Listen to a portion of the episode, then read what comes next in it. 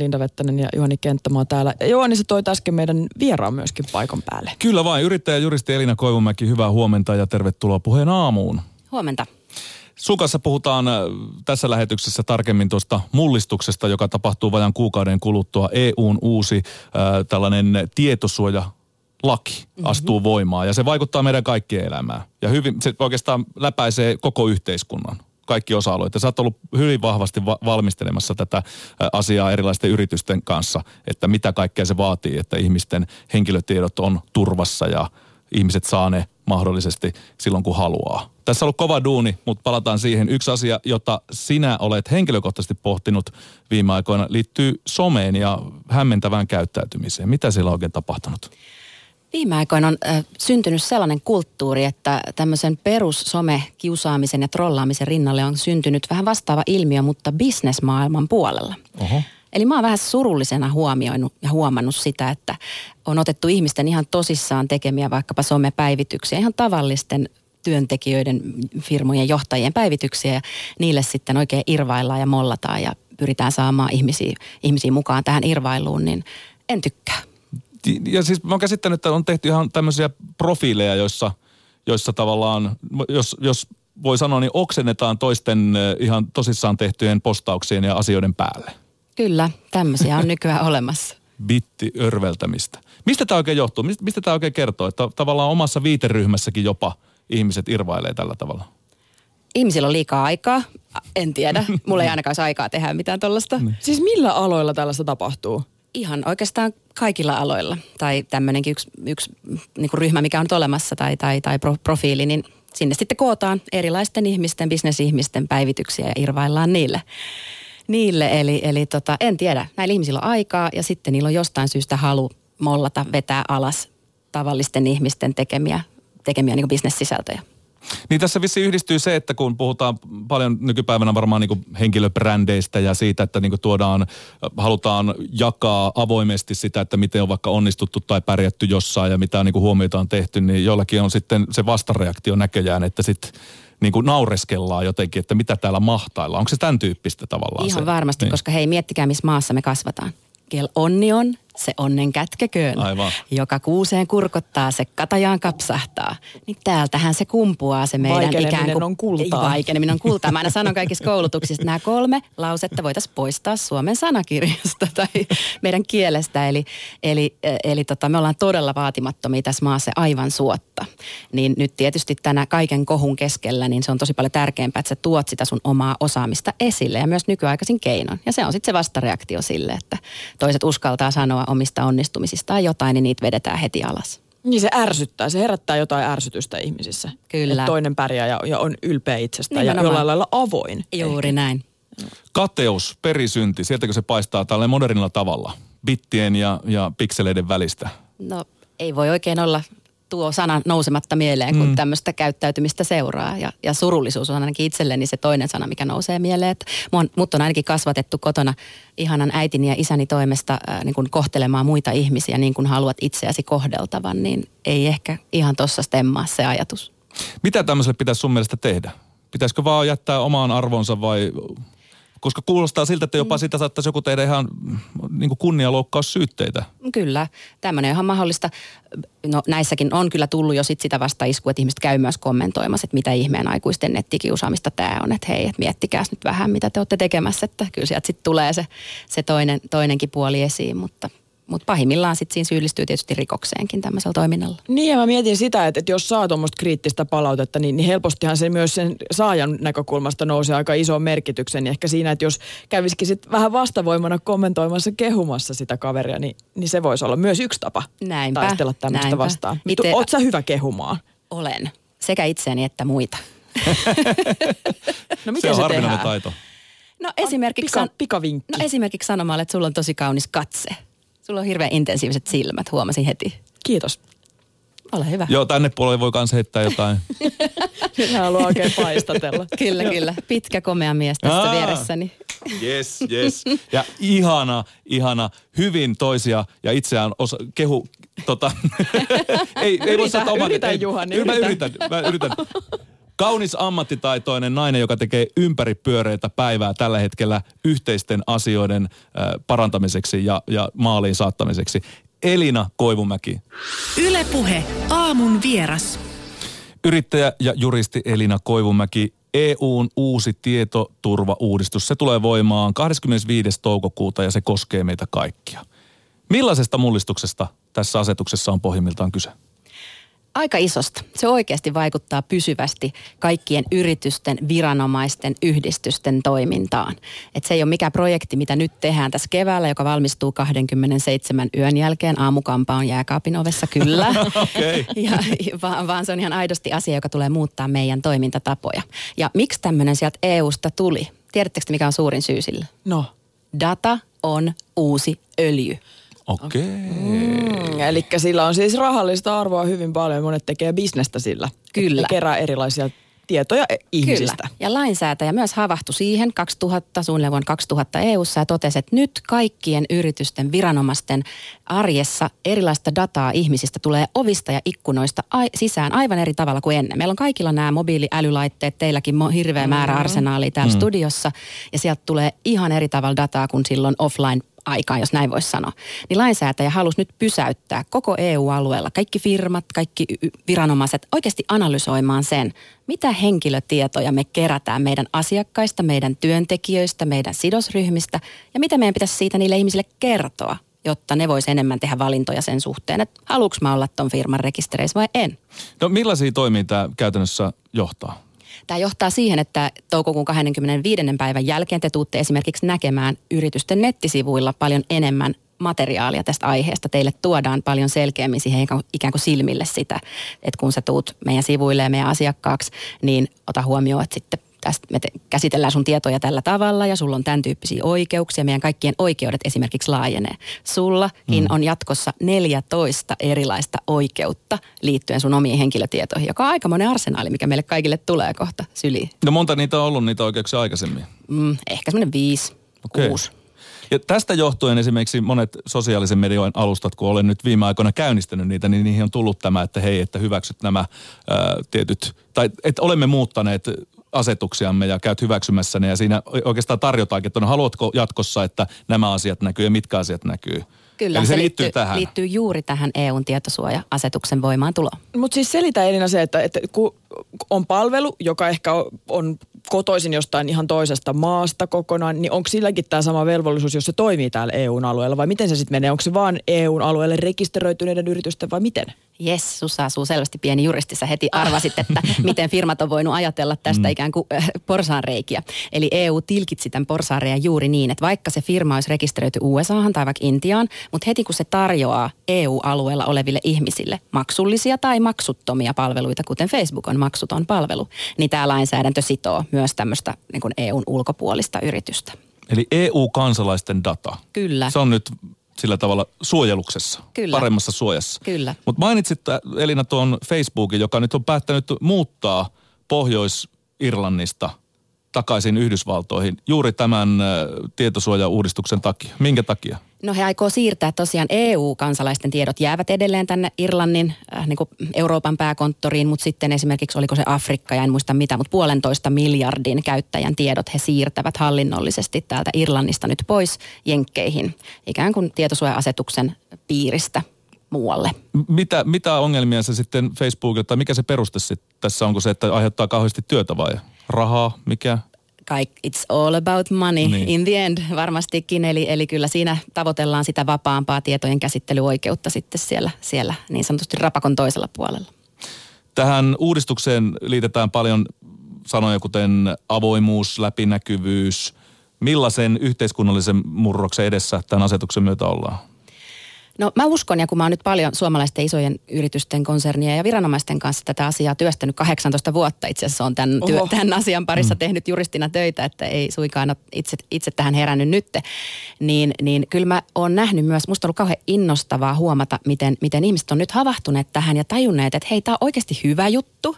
Se on oikeasti hyvä, että me transparentisti kerrotaan ulospäin näistä asioista ja samaan aikaan on tajuttu, että me istutaan aikamoisen kultakaivoksen päällä, jos meillä on hyvä laaja niin kuin rekisteri vaikka suomalaisista kuluttajista, niin miten me voitaisiin vielä palvella heitä paremmin, tehdä personoidumpia tuotteita ja palveluita heille ja, ja niin kuin hyötyä siitä datasta, tehdä siitä tämmöistä win-win-toimintaa, niin on ollut tosi ilo huomata semmoisia niin syttymisiä tuolla firmoissa, että wow, että ei, ei tämä olekaan semmoinen paha juttu tai meidän bisnestä haittaava juttu. Niin eli kilpailuvalttina voidaan jopa ajatella sitä, että se data osataan käyttää hyvin ja Ehdottomasti soveltaa. näiden kaikkien vuotokohuja ja muiden keskellä, niin mieti nyt itse, mm. että sä meet jonkun somepalvelun sivuille ja sitten siellä oikeasti tuotas todella hyvällä, sulle sopivalla tavalla se tieto, että hei, kuule Juhani, sä voit turvallisin mielin käyttää meidän palvelua, että meillä on nämä asiat hanskassa ja meidän jutut on EUn tietosuoja-asetuksen mukaisia, niin kyllä mä väitän, että sä oot tyytyväinen, kun sä näet sen tekstin. Niin. Ei olla yhteistyössä Cambridge Analytican kanssa, eikä Brexit ja Trump eikä kukaan muukaan pääse näitä sinun tietoja mm.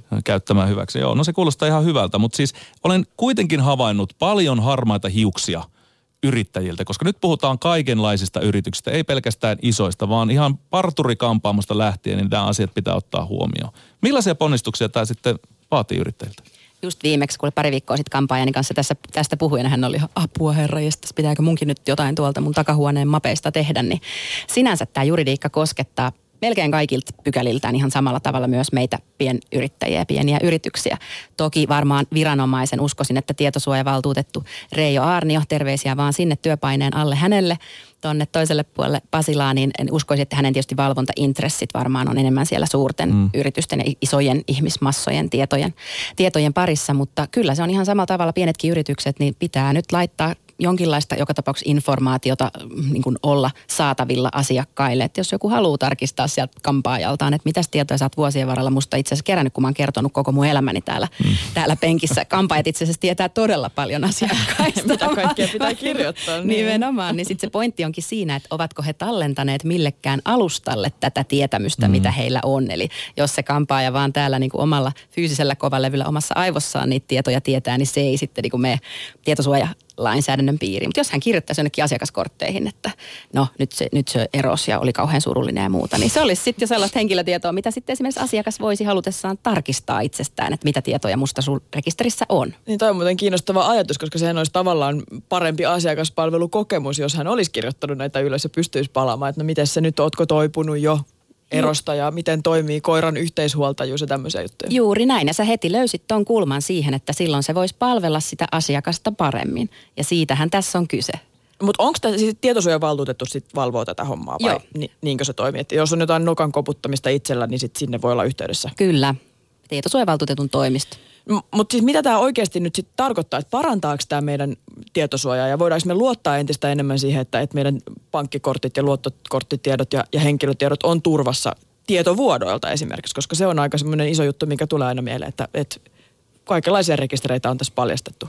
Se on tässä tavoitteena ilman muuta, että parantaa, mutta tietysti eihän me kukaan voida millekään superhakkereille mitään. Vaikka me laitettaisiin kuinka hyvin meidän asiat kuntoon, niin voi olla, että jostain tulee taas fiksumpi hakkeri, joka silti pääsee siitä läpi.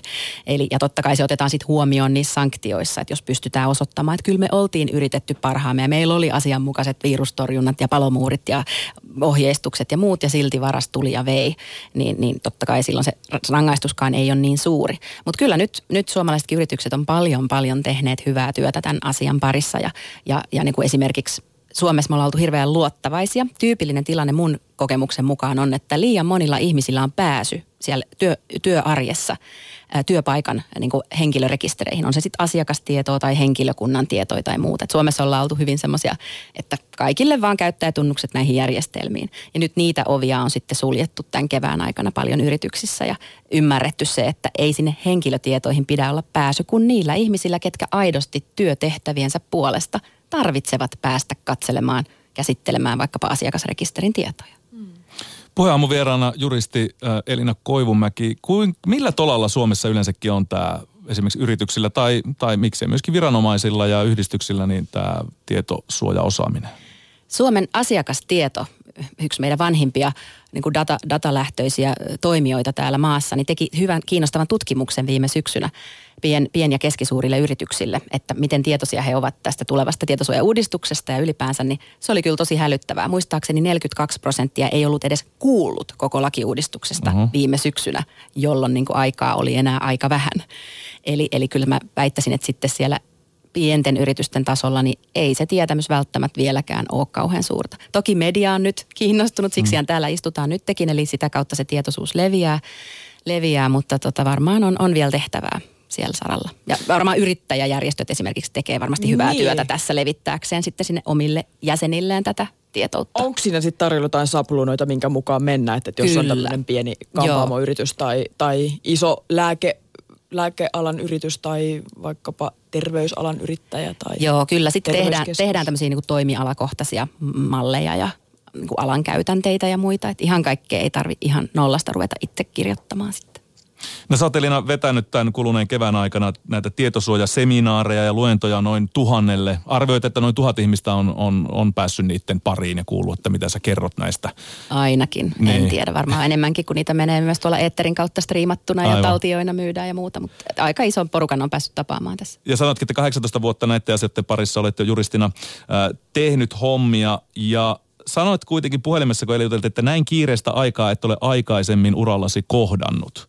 Mikä tässä vajaan kuukauden kuluttua voimaan tulevassa asetuksessa on ollut niin työllistävää, että sä oot nyt vetänyt viikonloput putkeen ja vähän nukkunut ja tehnyt vaan tätä hommaa, niin mikä siinä on se taakka tai siis se urakka? No mikä se yleensä on, mikä saa ihmiset tekemään asioita sitten niin kuin lopulta viime Ai kädessä? deadline vai? Deadline ja se, ja keppi. Tässä kohtaa ei se porkkana, okay. vaan se keppi. Eli se uusi sanktiomahdollisuus Reijo Arnion povitaskuun laskeutuu nyt sakkovihko. Okay. mitä hänellä ei ole ennen ollut. Eli nyt ensimmäistä kertaa viranomainen voi suoraan antaa hallinnollisia sakkoja menemättä oikeuden kautta. Okei. Koska tätä mä mietin, että mikä se on sit se, se sanktio, sit, tai mitä siinä voi tapahtua, jos tätä lakia joku kerran näin iso joukko ei ole koskaan kuullutkaan tästä lakiuudistuksesta, tai ainakaan ei ollut vielä syksyllä kuullut, mm. niin mitä sitten voi tapahtua, miten tämä saadaan kuntoon tämä homma, niin onko se kanssa se keppi? Kyllä, ja nyt jos siellä linjoilla on talousihmisiä, jotka istuu rahakirstun päällä, niin voi sulkea korvat, jos ei halua järkyttää itseään. Eli mitä se sakkomahdollisuus parhaimmillaan tai pahimmillaan on, niin, niin yritykselle voidaan määrätä äh, siis joko 20 miljoonaa euroa tai 4 prosenttia yrityksen globaalista kokonaisliikevaihdosta, ja suurempi summa valitaan.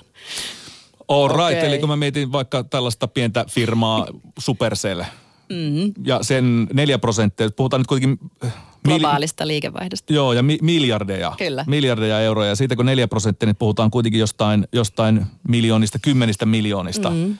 Eli semmoisen sakon eteen saattaa joku firma joutua, jos se ei hoida näitä – velvoitettuja asioita kuntoon näin tietosuojan suhteen. Näin se on. Ja toki se ei tarkoita sitä, että, että Reijo Arnio lähtisi tou- toukokuun 26. päivä niin kuin Sakko Vihon kanssa kiertämään suomalaisia Euron yrityksiä. silmissä. Ei, joo, nimenomaan budi- valtion budjetin alijäämää paikkaamaan, vaan tota, kyllä, kyllä siinä... Olisi sekin tapa tietenkin. Niin, niin, mä luulen kyllä, joo. Mutta kyllä, Lopetat oman duunis nyt ja annetaan tämä homma vaan täällä niin velloa ja sitten niin. Reijo lähtee.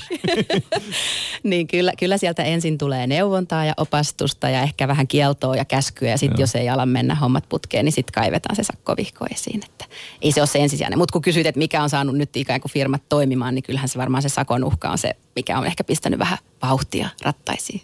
Onko epätoivoisia yrittäjiä tullut sinun pakeille? Onko, onko näkynyt tämmöistä pientä hätäytymistä, että tähän pitäisi nyt olla kuukauden sisällä valmistaa meidänkin suhteen? No on. Mulla valitettavasti itsellä ollut se tilanne koko kevään, että en ole näitä epätoivoisia yrittäjiä pystynyt enää vastaanottamaan, että tilauskirjat on ollut sitten niin täynnä, mutta kyllä, kyllä on niitä nytkin, jotka nyt havahtuu ja ottaa yhteyttä, että apua, mm. voitko tulla auttamaan? Sä näet paljon mahdollisuuksia tässä. Tämä on hyvä asia. Minäkin uskon sen, että tässä tehdään pelkästään, että nyt lain, lain, lainsäätäjät ovat olleet kansalaisten asialla. Mutta mitä tässä, aina voi olla joku, joka voi mennä pieleen. Mitä tässä voi tapahtua pahimmillaan, että hommat ei mene maaliin tässä EUn tietosuojauudistuksessa? Mä näkisin just nämä isot tietovuodot kyllä semmoisina riskeinä, että, että tavallaan nyt tuodaan tätä niin kuin ymmärrystä, nostetaan tätä tietosuojan ja tietoturvan tasoa, ikään kuin luodaan mielikuva, että nyt asiat tulee kuntoon kautta linjan. Ja sitten jos tulee näitä vastaavia kohuja kuin mitä nyt Facebookin tai muiden osalta on nähty, niin sittenhän voi tulla sellainen pettymys kansalaisille, että ei tämä nyt auttanutkaan tämä uusi lainsäädäntö. Eikä tietenkään lainsäädännöllä voida niin kuin estää sitä, etteikö joku käytä tietoja väärin. Siis jos joku on rikollinen, niin se tekee sen oli laki tai ei. Et e-, eihän tällä saada niin kuin poistettua hakkerointia tai muuta, mm. mutta totta kai pyritään nostamaan sitä yritysten varautumista siihen, että hakkeri ei pääsisi sisään niin helposti enää.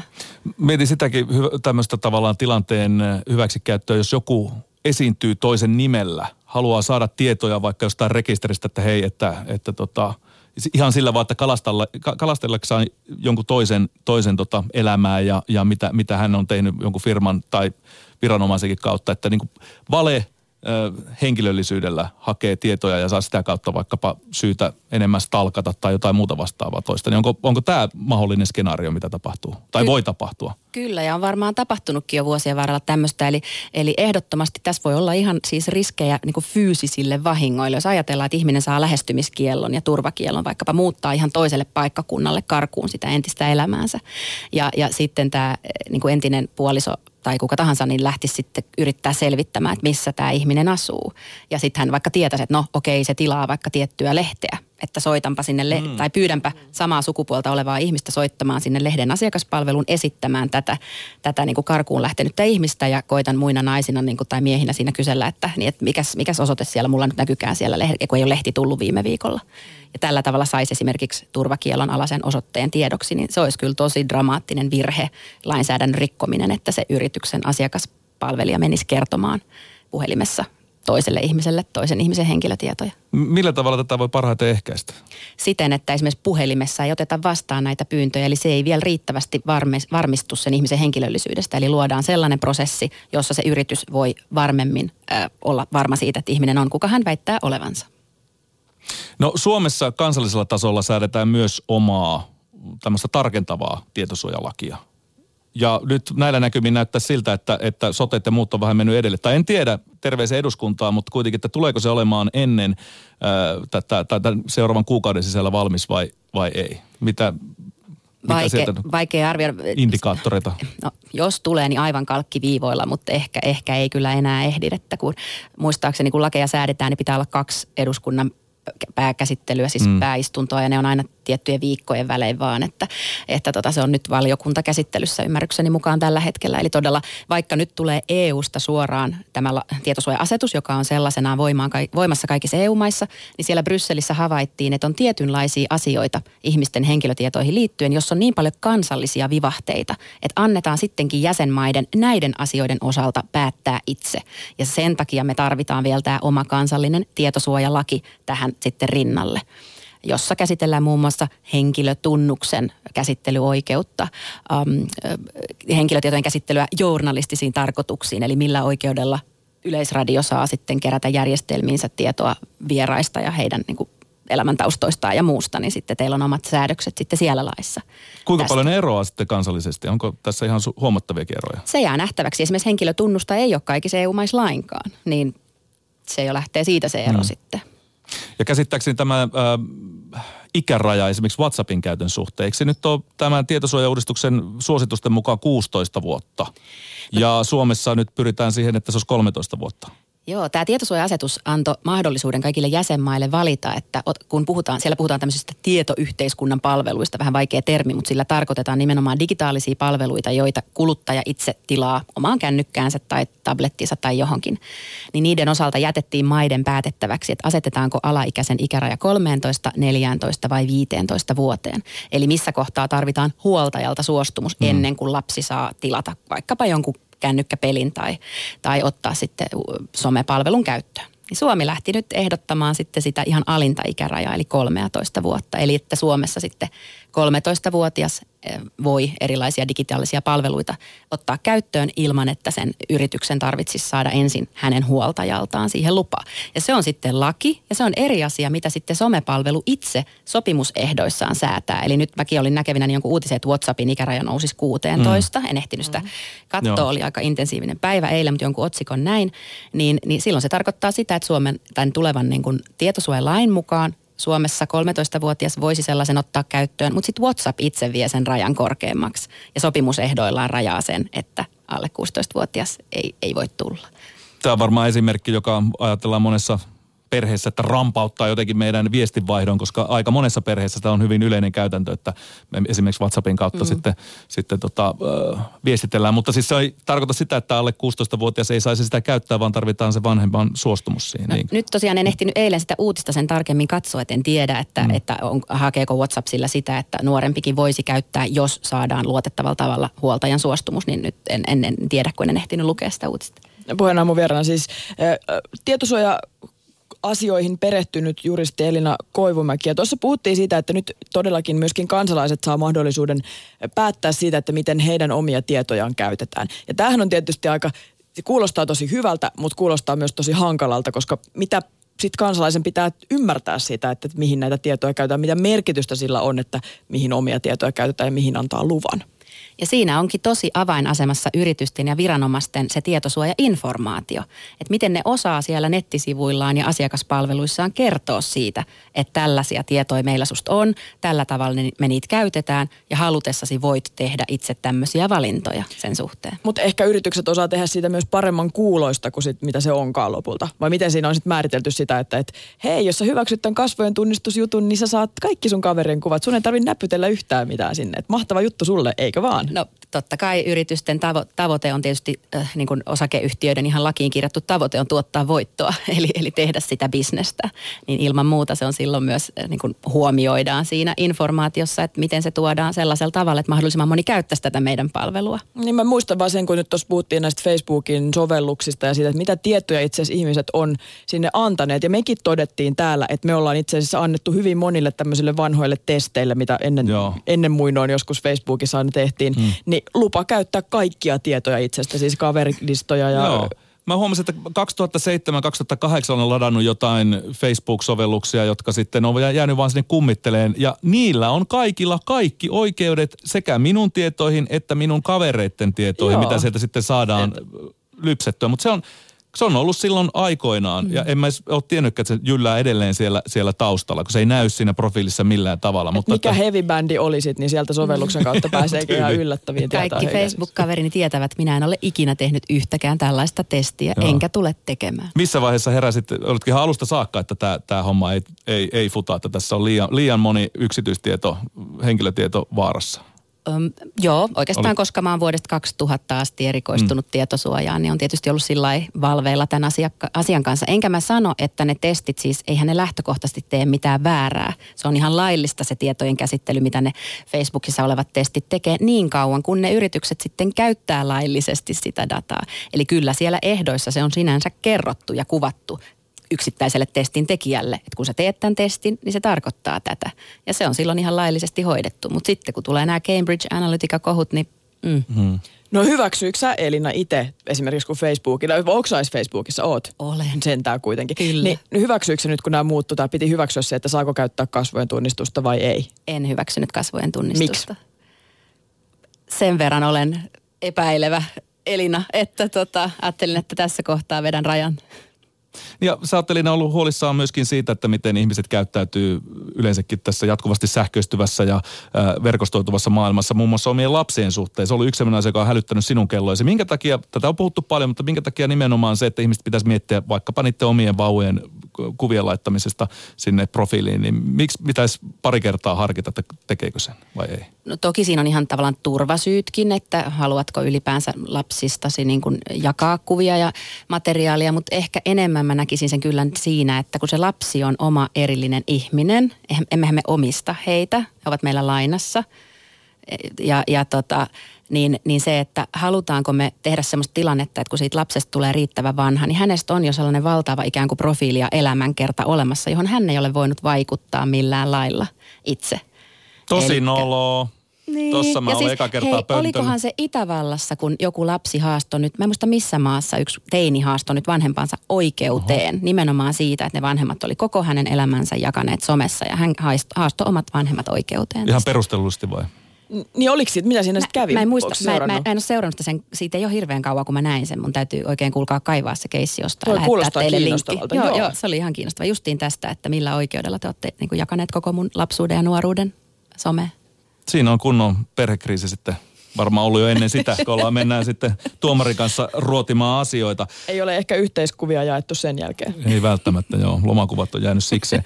Mutta 25. päivä tämä suuri päivä koittaa, kun EUn tietosuojauudistus astuu voimaan. On verrattu Y2K pitääkö pitää hengitystä siihen saakka ja katsoa, että kuinka, kuinka yhteiskunnamme käy vai miten, millä, millä mielin tämä on kannattaa ottaa tämä suuri päivä vastaan?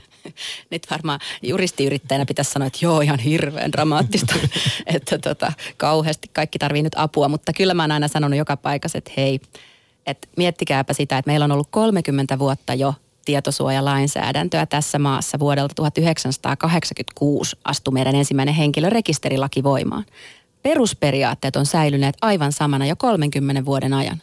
Kun keräät elinkeinotoiminnassa tai viranomaistoiminnassa ihmisten henkilötietoja, niistä on pidettävä huolta ja siitä on annettava informaatiota. Siinä mielessä ei mitään uutta auringon alla. Kiitoksia vierailusta yrittäjä juristi Elina Koivumäki. Kiitos.